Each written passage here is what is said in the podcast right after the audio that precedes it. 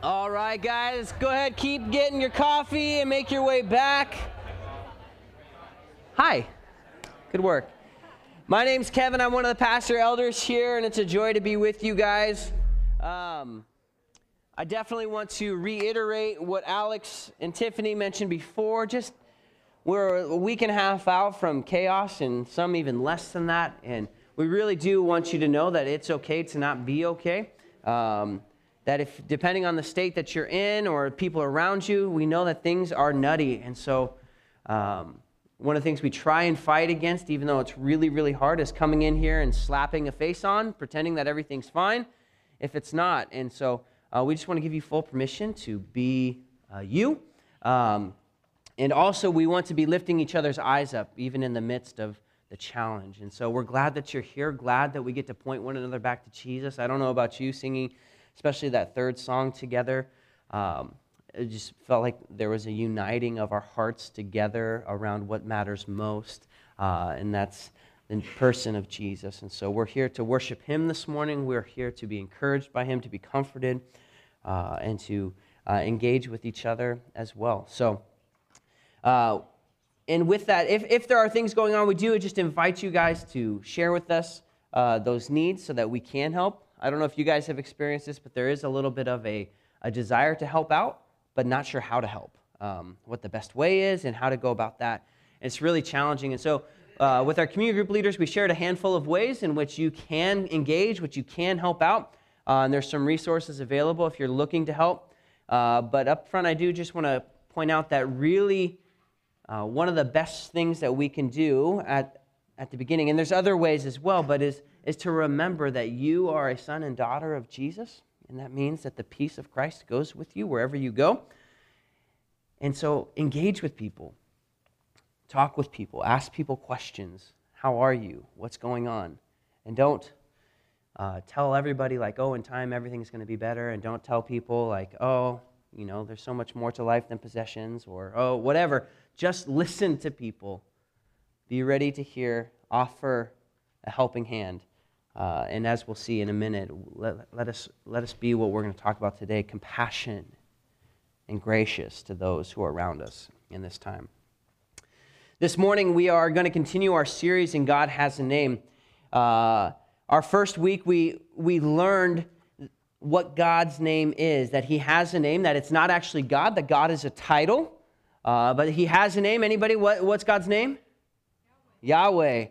Uh, and for those of you guys, I had a few people who asked me uh, a couple weeks ago. They said, "Hey, can you put some things on the screen so that if you're a note taker, that you know how to write them down or things like that?" And so there'll be a few names that pop up on screen. In fact, we can pull up the first one right now. That if you're a note taker and you're wondering how to write Yahweh because it sounds funny, uh, the two common ways in which it's written is Y H Y A H W A H or capital Y H W H, and that's I am or I will be who I will be. We learned a couple weeks ago uh, that God had this in Exodus 34, this is God's self disclosure of who He is.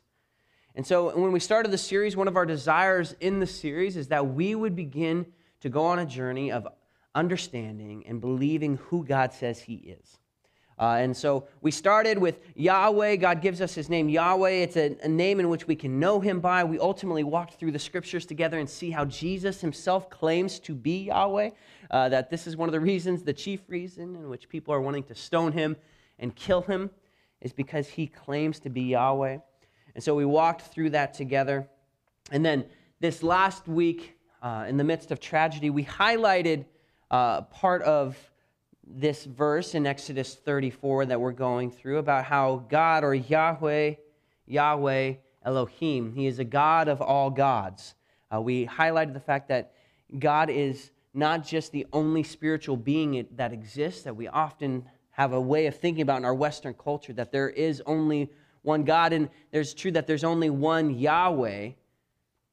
But what we saw and mentioned last week, and that there's, a, there's actually a podcast that we posted uh, in the middle of the week uh, that we invite you guys to go back and listen to that talks about how God is above all other gods.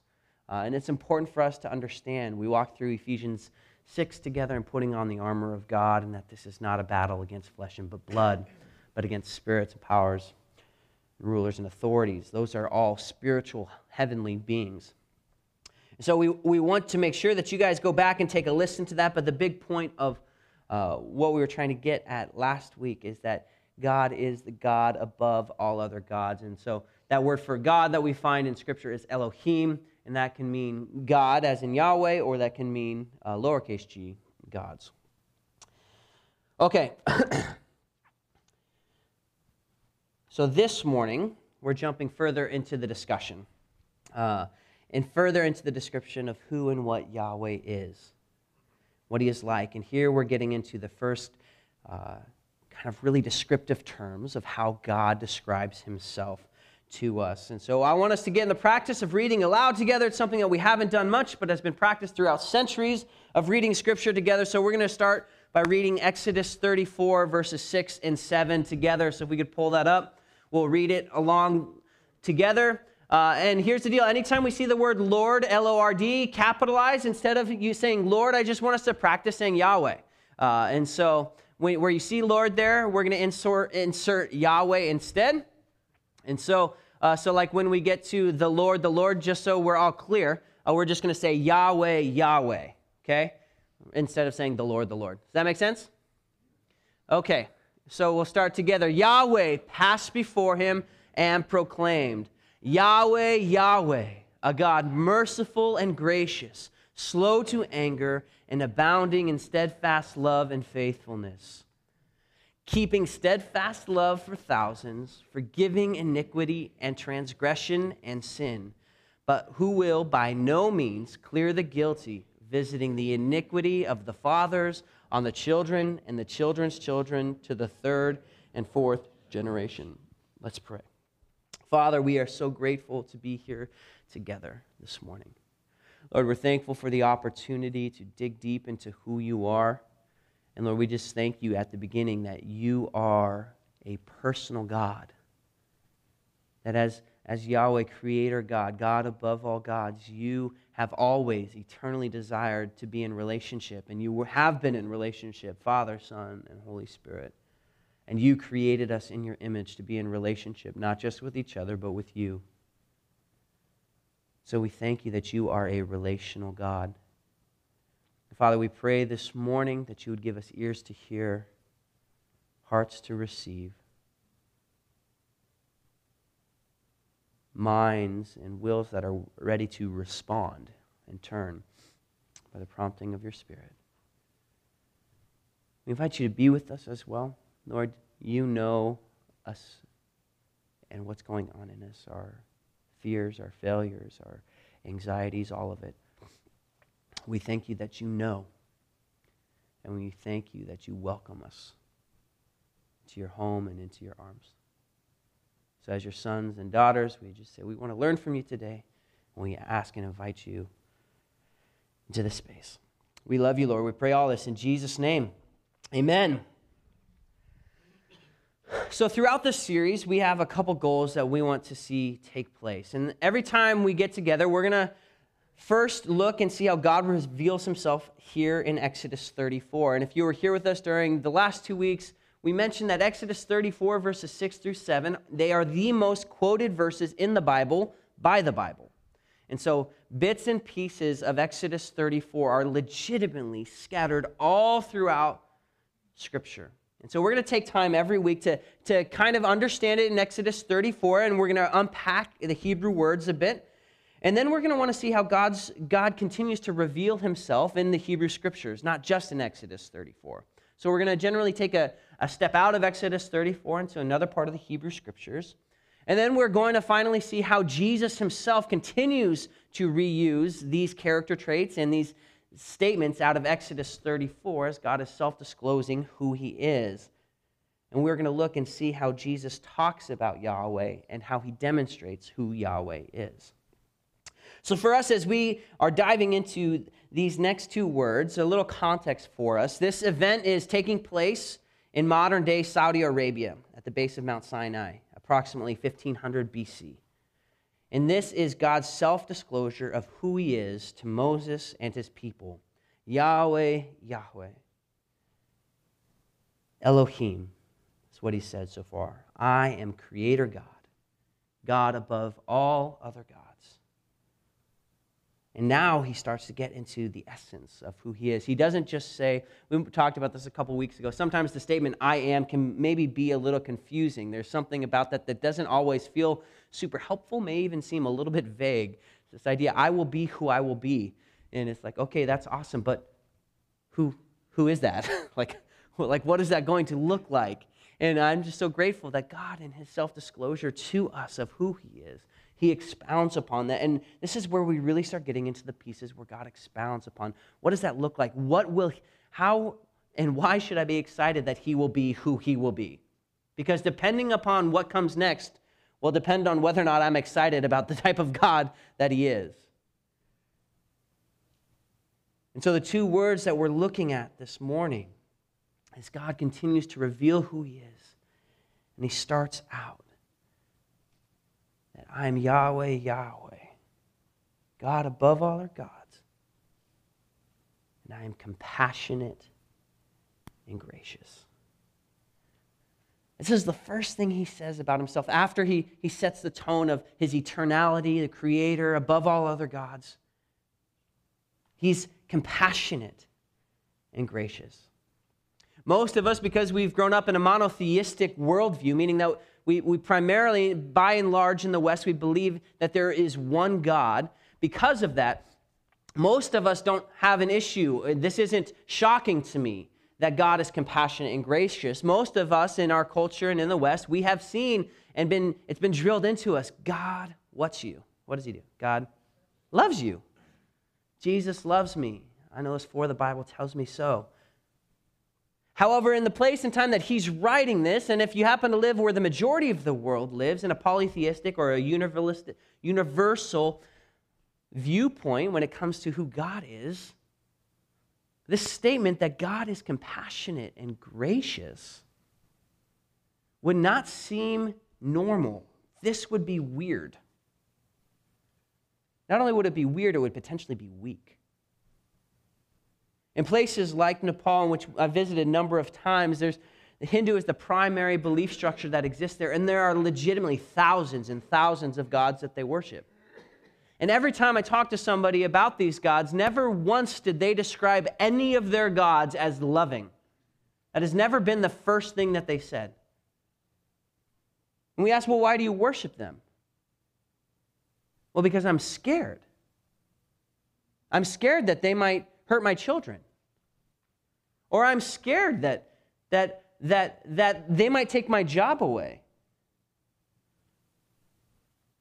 Or why do I worship them? Because I believe that if I worship them, they will give me what I want.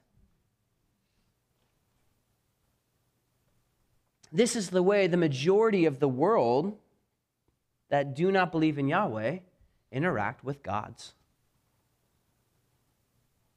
So when God comes out in his opening statement and disclosing himself to his people, describing first and foremost compassionate and gracious, in essence, if this would if if it was somebody who was chiefly concerned about power if it was chiefly somebody who was concerned about making somebody do what they wanted them to do this would probably be the wrong move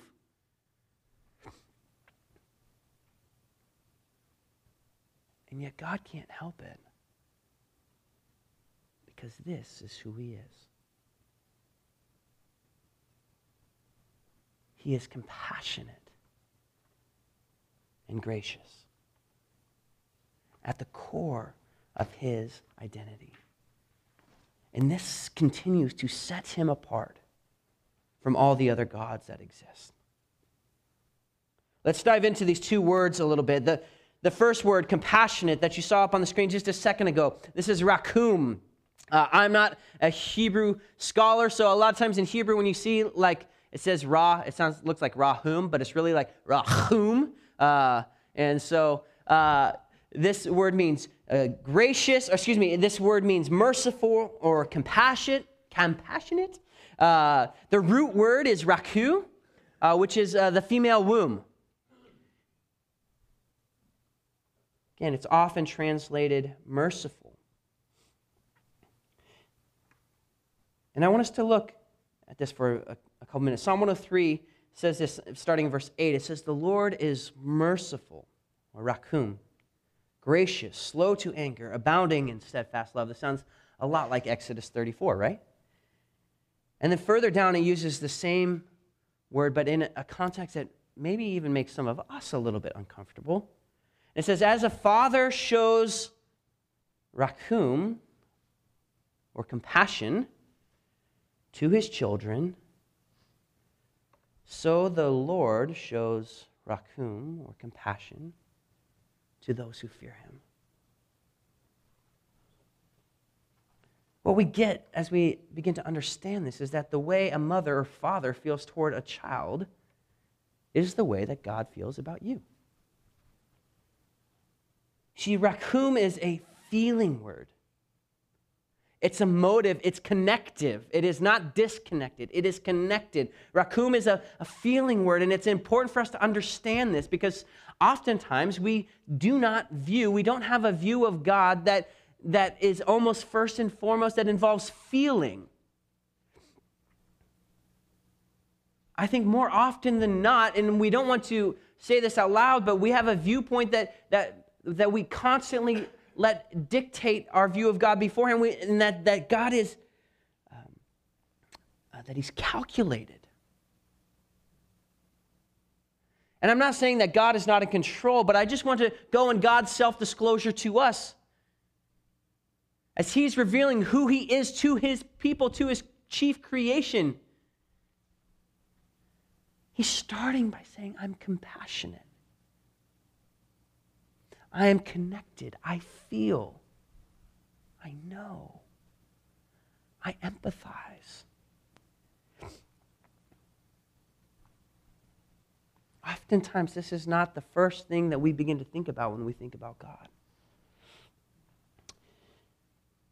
I'm a bit of a feeler. A number of you know this about me. I can get a little emotional here and there. Uh, but it's important that we understand this about God. So often we remove the compassionate side of God. Or we say compassion as like a, a stamp to put on things rather than something that's actually emotional, that's genuine, that's connected. I love that picture of the way the father, a way a father or a child thinks about their daughter. God thinks about you. He has compassion, just as a father or a mother has compassion over their kids. That's the way God thinks about you. Uh, I've got four kids, and my youngest is named Oliver. He's two. He's awesome and awful. Um, uh, and just last night, uh, the rest of the family, we were all like, we had like just a, we were having a fun time out in the front. The Keely and the kids had worked out, and so the kids were kind of like wrestling and playing around on the on the carpet in our living room. And we were just having like a fun time together. Keely was like snuggled up next to me, and we were just like watching the kids play. No electronics on or anything. It was great. And then all of a sudden we're like, where's Oliver? And instantly there's a moment of dread. You're like, oh no, oh gosh. And then we, uh, one of our kids finds him in our bedroom, and they're like, no! and, uh, and then we walk back, and we realize that Oliver had found a bag of toothbrushes and toothpastes, and he had gone ahead to uh, fully squeeze out a whole thing of toothpaste on our bed, on and our bed, shockingly, our bed wasn't made. Uh, and so it both got on our bottom sheet, it got on our top sheet, it got on our comforter, and it got on our pillows. It's better than poop, you're right. But not by much. Toothpaste is not, there's nothing that's comfortable about toothpaste. Cleaning it, nothing. And so I wish I could tell you that my instant reaction when I, wa- when I was walking, I was like, I think by God's grace, the Spirit of God was prepping me as I was walking back because I think my knee jerk reaction was to just be mad. And so I walk back into the room and I'm like, and then I look to my right and here's Oliver standing. He's like, like kind of like, look what I did, Dad. He's like, he's just smirking at me like he just did something that was so amazing. And then I was like, Oliver, no. And then he kind of did this weird thing where he just like, he's still got diapers on, so he just kind of like jumped and landed on his butt and like just like, and I'm like, I'm really ticked what you just did, but it's like, I, why am I smiling right now? Like, you,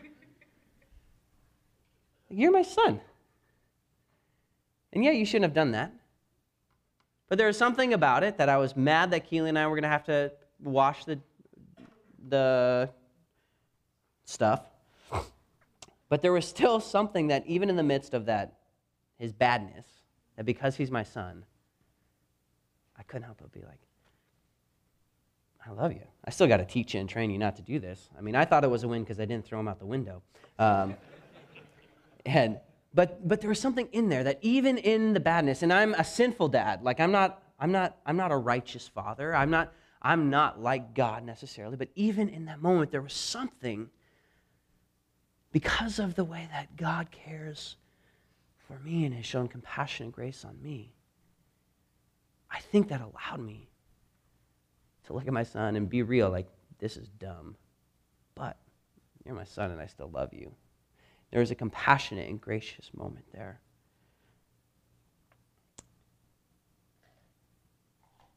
But I want to ask you guys a question. And again, it's going to be a little bit of discussion time here for a moment. If you think, if and when you think about the way that God feels about you, what are some of the first things that come to mind?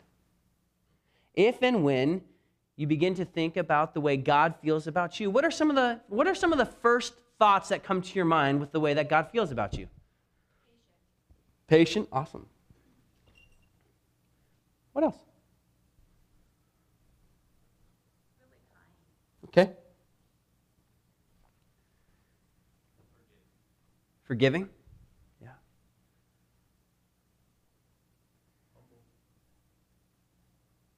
That's good. Disappointed at times? Thank you. I'm like, am I the only one? Somebody please say it. She said disappointed. Anybody else? What do you think God thinks about you?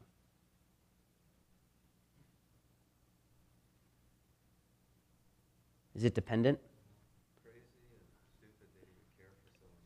Yeah. Yeah, that's uh, often a view that I have as well. God, how could you care and love somebody like me? But still, your first thought is how, how amazing that He actually loves me. It's great.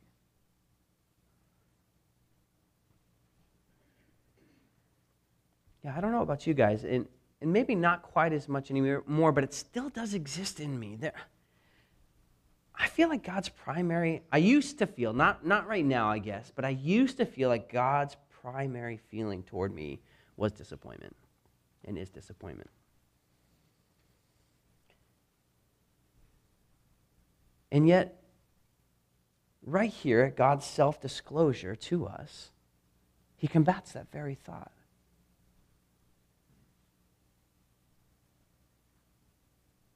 That he's compassionate and gracious not dependent upon me, just period. That's who he is. And sometimes the question we have to wrestle with is do we believe God or not? Do we believe what he said? And I think the majority of the time for us, the answer is yes, no, right? Like, yes, I do know it. Yeah, yeah, uh, like, yes, in theory, but in practice, often I don't. There's a difference, that's right, between the head and the heart. And what's interesting in those moments where generally we make a giant mistake, we tend to throw on a, a view and a lens of God that is not one that God carries. And we tend, because oftentimes the other reality is too, we generally come to God in moments of crisis, moments where we've made a mistake, oftentimes people aren't like running to Jesus just like the moment after they get engaged or the moment after they graduate high school or graduate college or the moment after they buy their first house or whatever it is. We come to God when we're losing our house. We come to God when we've just, uh, in some way, shape, or form, uh, potentially ruined a relationship with our roommate. And so oftentimes we come to God in these places where we're actually disappointed with ourselves and we think that God is the same. And hopefully, as we go through, we're going to see that, the man, that's just not how God, that's not who God is.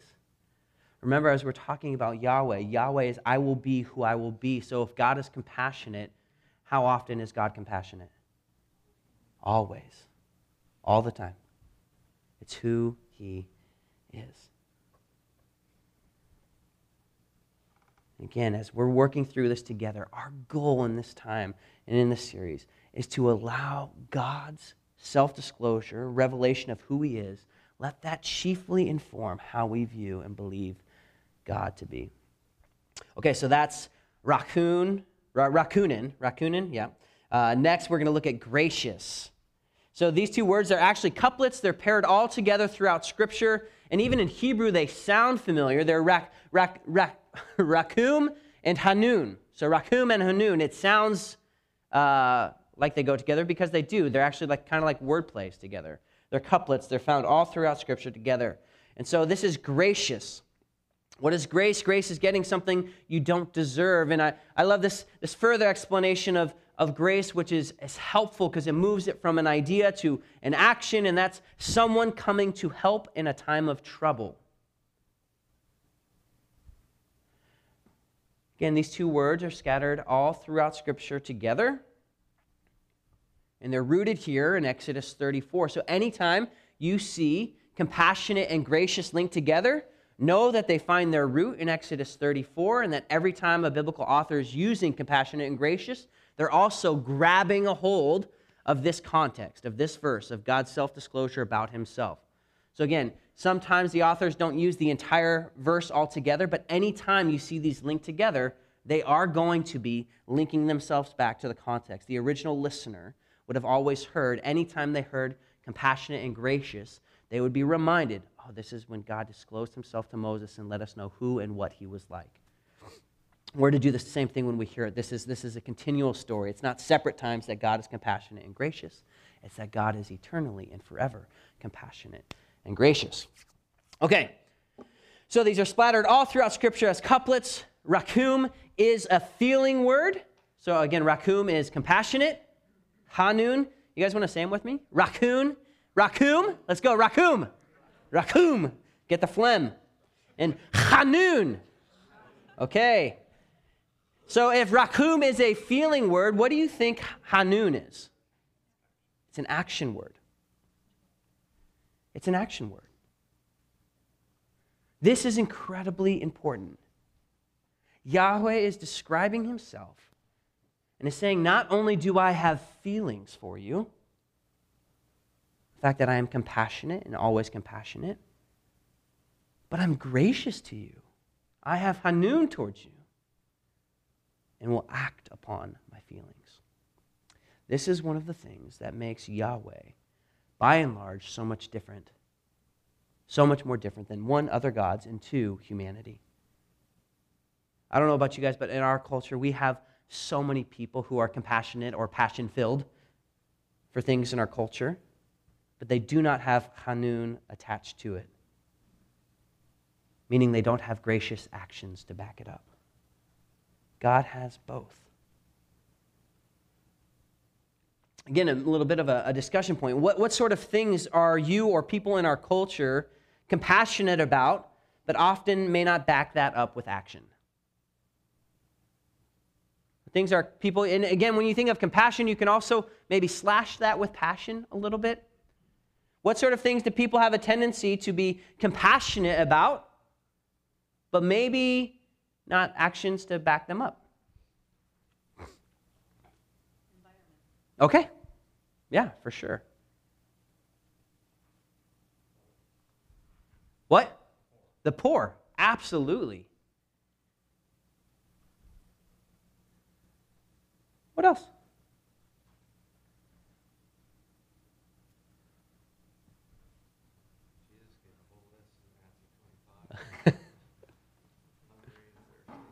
Okay? And would you say that we're in a time and a place where people might have compassion towards those, but they don't have, they're not graciously acting in response to it? Okay.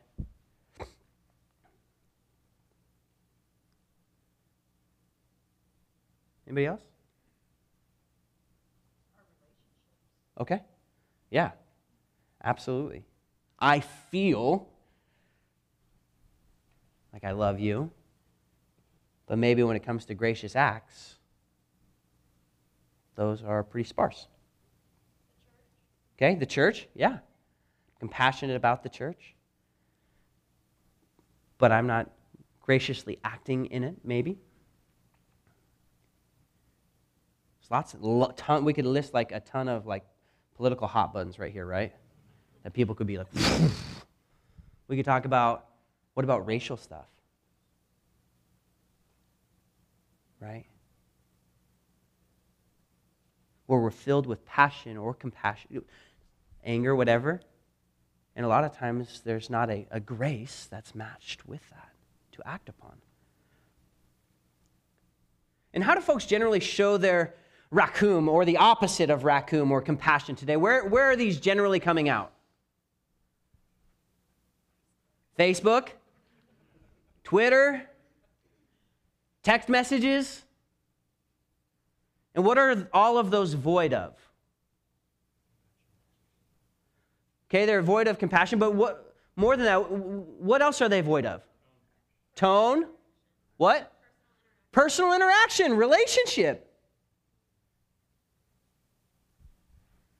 And Yahweh is a relational God. Not a Facebook blaster or tweeter or Twitterer. I don't know how to say it. I don't do it. My last tweet was like seven years ago. But this, I, I actually think this is a giant issue in our culture. People will take up causes from afar and become incredibly compassionate. They'll get all worked up. They may even have a great argument on Facebook. But when it comes to the practice side of things, to the gracious side, coming to help someone in time of trouble, it's oftentimes pretty absent. And it does some weird things in us internally. It does some weird things in us that, that, that makes us feel like we're a part of something, and it's okay to be a part of something and not graciously or actively, action wise, be involved. And it does this weird thing where it begins to kind of separate our feelings from our actions. And all of a sudden, there's this dichotomy and this paradox that begins to exist within our souls. And all of a sudden, we, be content, we become content about uh, being a people who are filled with compassion or compassionate or passion filled and totally comfortable in not acting upon it. And what I want us to see is that that is not our God. Praise the Lord, right? Praise God that He didn't stay off afar and was just compassionate, saying, Oh, I feel for you. That's so sad. Oh, my goodness. Like, oh, I'm going to write Herod a letter. Um, like, he, he didn't do that. He did so much more than that, right? He eventually, chiefly, matched compassion and grace in who? Jesus.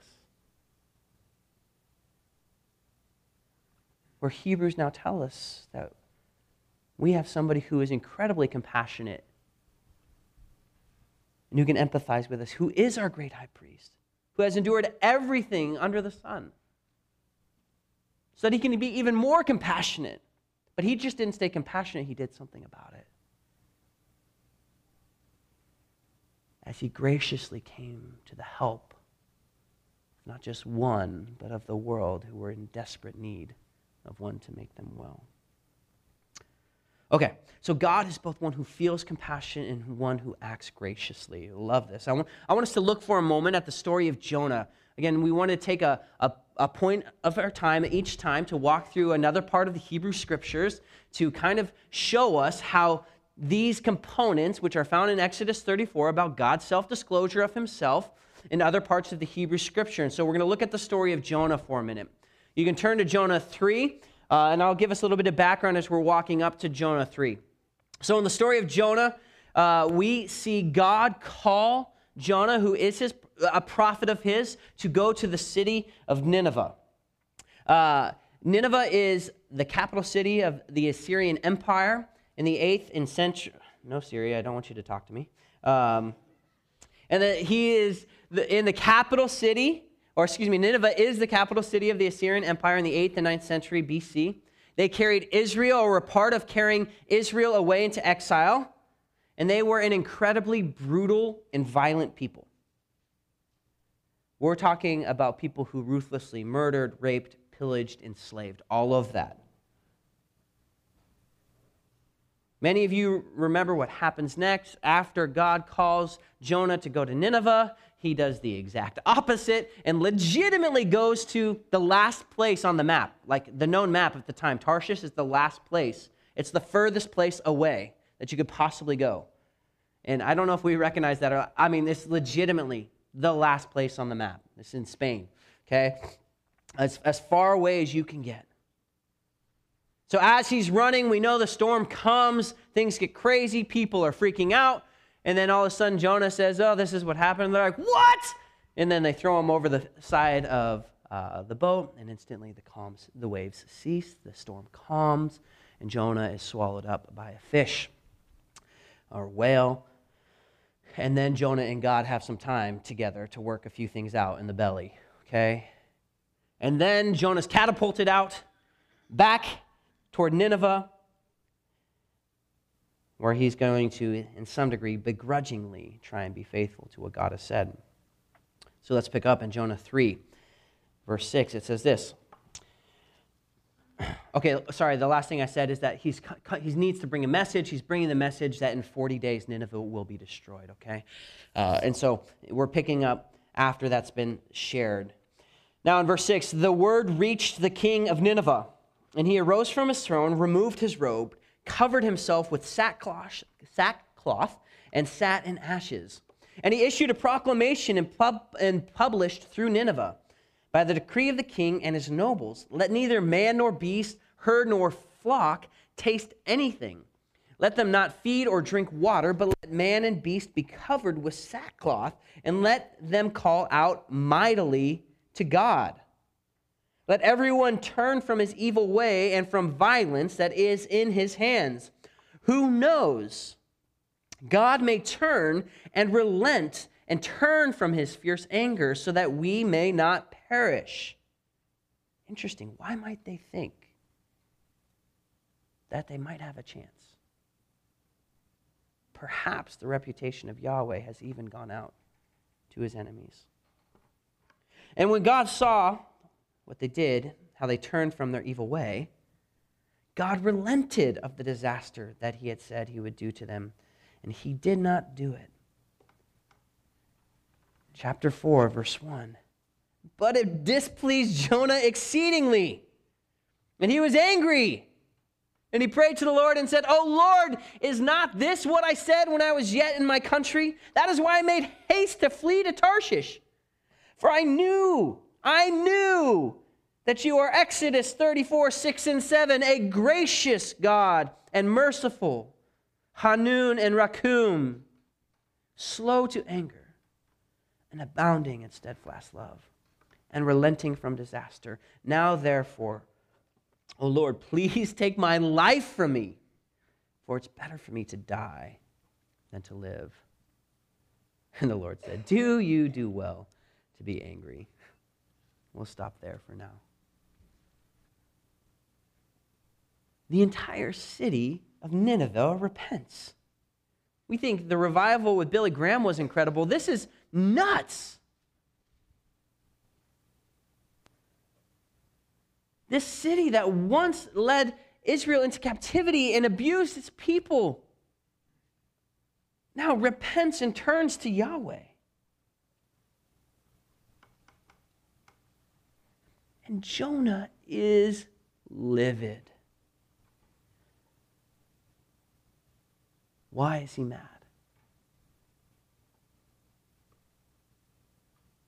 Why, why do you think he's mad? That's right. It's not fair. What do you say? Were you raising your hand? Oh, okay. I'm ready if you are. Yeah. Yeah.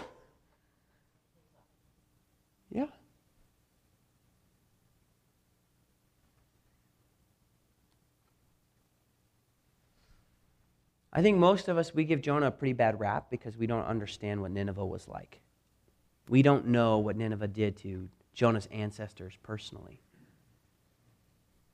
We don't know the type of turmoil, hardship, heartache, the stories that have come down from people being tortured, from their identity seemingly being taken away, to people being viewed less than. Jonah's mad. And notice he doesn't want to go to Nineveh. Why? Why doesn't he want to go to Nineveh? What does he know? He knows that God is gracious and merciful. When? All the time, always. Why am I running? Not because I'm scared of God necessarily. I'm scared that God will. I'm scared that God will forgive. I'm scared that God will be gracious. I'm scared that He will be compassionate.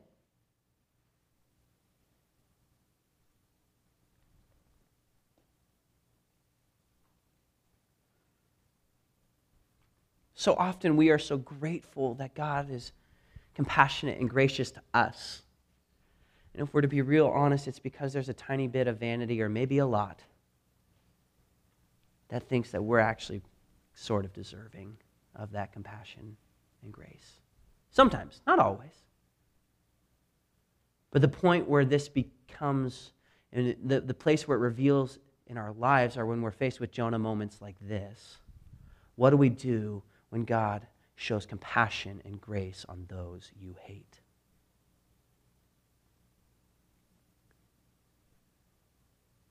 And if we don't celebrate that's going to show us inside in our core there's bits and pieces of us that think that we deserve God's compassion and grace better than or more than the next.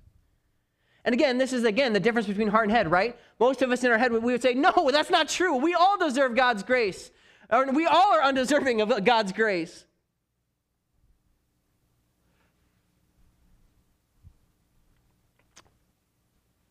But what about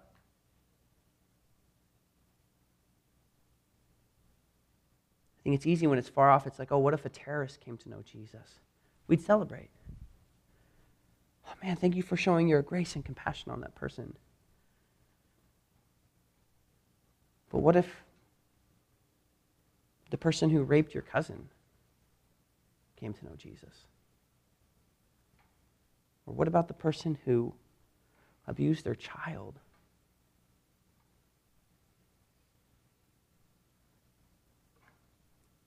There's bits and pieces of us that sometimes are, we're, we're, we are slow to celebrate the compassion and grace that God has for those that we hate.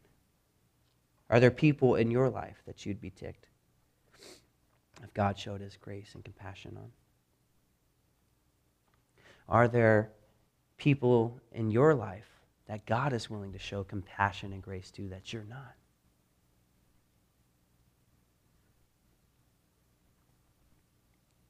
And all I wanted us to do in all of this, I just, I just want us to be asking the question. I, I want us to be entering into that space.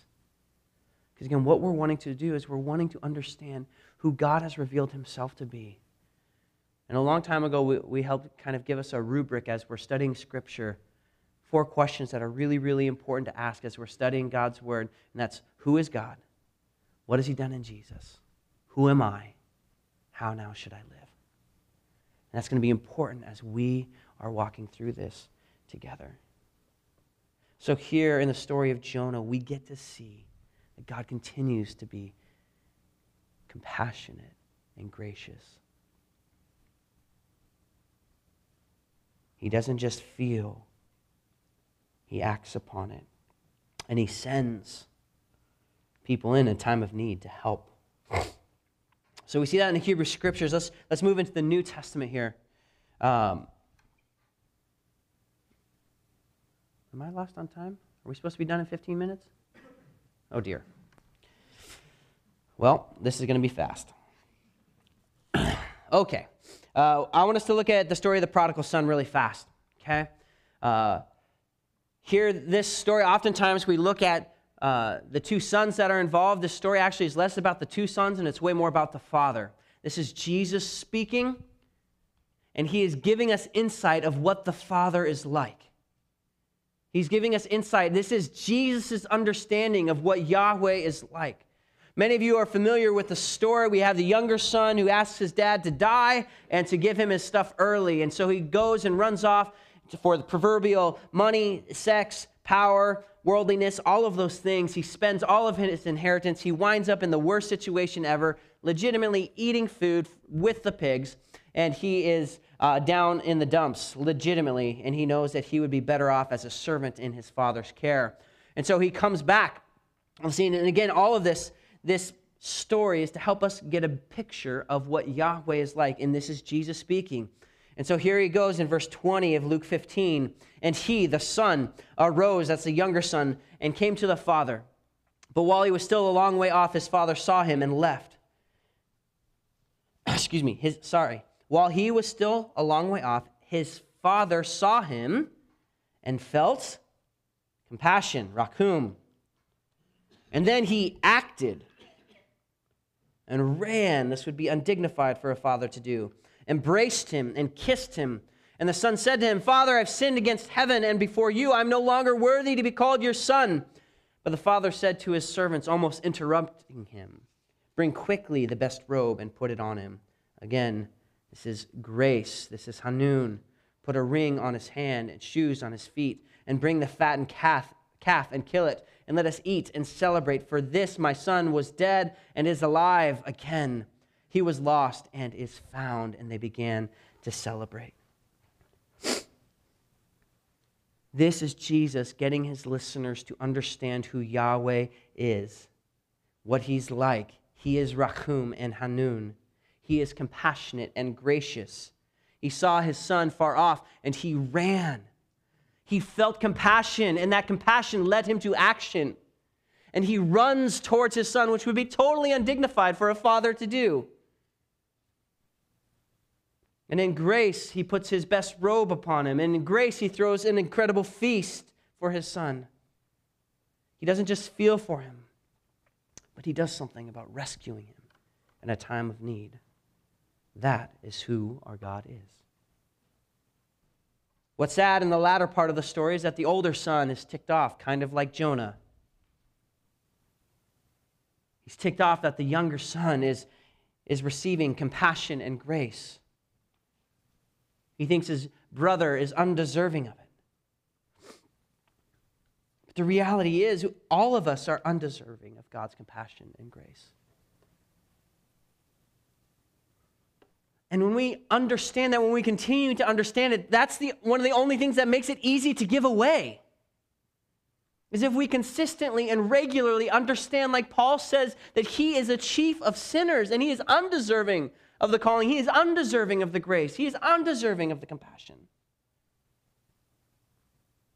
So many of us need this reminder that this is who our God is. That He's not just a God that feels compassionate, but he's a God who feels compassionate and does something about it.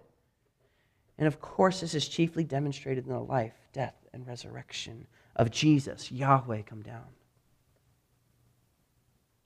God is so compassionate and gracious toward us that he dies in our place, that we might be brought back into right relationship with our relational Yahweh. Here's the deal, though he invites us to carry on these characteristics too, to imitate him in this. This is the ultimate role of a disciple is to imitate their rabbi.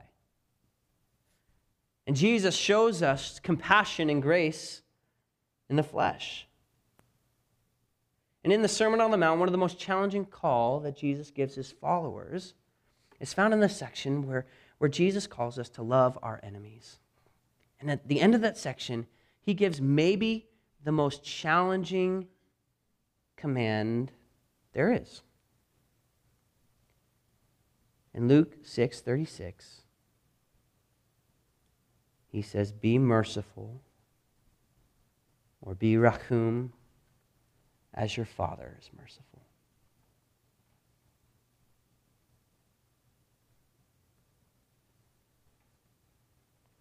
Yes, in this series, we're learning about who God is. But we're not just learning about it so that we might have new, cool information or even just new ways to relate to God, which those are all wonderful. But part of this is we're also learning that God is not something to be selfish about, but one and somebody who we are supposed to pass on to others. And it's not an easy task. You and I, we are his sons and daughters. He has shown us his Rachum and Hanun, and we have tasted it, we have seen it, we have experienced it, and it's our responsibility as his sons and daughters, as his heirs, ones who have inherited compassion and grace, to pass that along. That's hard. How much is God gracious and compassionate? Always, all the time? That's an invitation for us to actually be the same way. That's, re- that's really hard. Or some might say impossible, right? so thank goodness we have reminders and encouragements like from Paul in Colossians 3 when he says this in verse 12 Put on then, as God's chosen ones, holy and beloved, compassionate hearts Paul says, put on. This isn't something that just happens and worship team come on up. This isn't just something that happens overnight. I don't get up out of bed and magically all of a sudden I have a fresh pair of jeans on and a fresh, nice shirt on. I have to put them on. If I don't, I won't be ready to answer the door, or if I do, somebody will be awfully surprised. I won't be ready for the meeting that I'm about to have. I need to put on my clothing. And in the same way, there's this invitation from Paul and from God Himself every day to put on compassion. Because as ones who have received Rachum and Hanun, we need to be ones who also release it, display it. But we can't do that on our own. Because guess what? I have a limit to my Rachum and my Hanun. There's only so much I can give away, right? There's only so many times where I can be like, oh, Oliver, it's cute. You did the thing on the bed with the to- toothpaste again. Wow. Mm, really proud of you, son. I, I no, I can't. We can't do. I, there's a there's a limited amount to my supply. But you know who there's not a limited amount with? Yahweh. For he will be who he will be. There is an eternal source of compassion and grace,